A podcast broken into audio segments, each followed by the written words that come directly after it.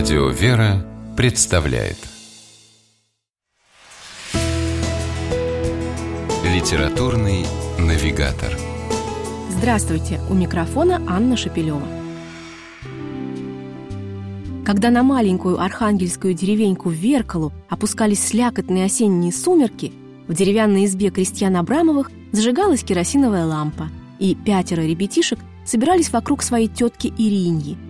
Она рассказывала им старинные сказки, читала на память жития святых, пела духовные стихи.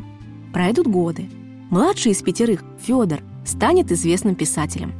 В свое творчество он привнесет ту ни с чем не сравнимую поэтичность и песенную красоту, которую с детства всем сердцем впитывал на теткиных вечерках.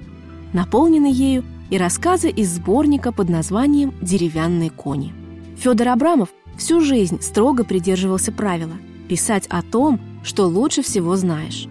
Поэтому писал о деревне, о бескрайних лугах, которые видны прямо из окна избы, о монастыре на другом берегу реки, о людях, каждый из которых виделся писателю настоящей маленькой вселенной. Такой вселенной, несомненно, является старуха Василиса Милентьевна, героиня рассказа «Деревянные кони», по которому назван сборник.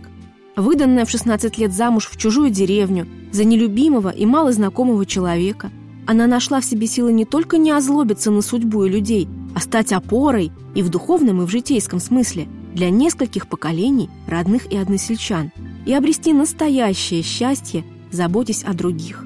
Федору Абрамову удается тонко и цельно передать характеры героев даже в маленьких зарисовках, напоминающих стихи в прозе. В сборник «Деревянные кони» вошел целый цикл таких зарисовок под общим названием «Трава-мурава».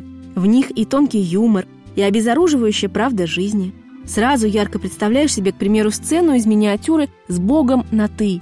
Внучки, недовольные тем, что бабушка все время говорит «ты» ее городскому жениху, мудрая старушка резонно возражает, что раз уж к самому Господу дозволено на «ты» обращаться, значит и к человеку тоже можно.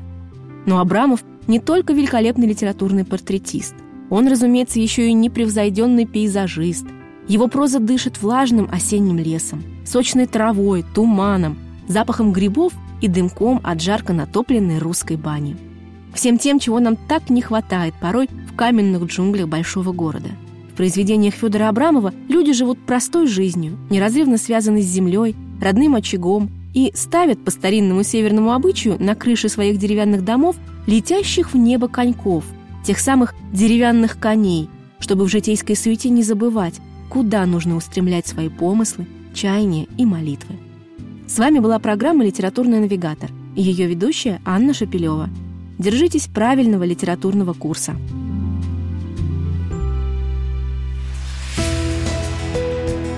Литературный навигатор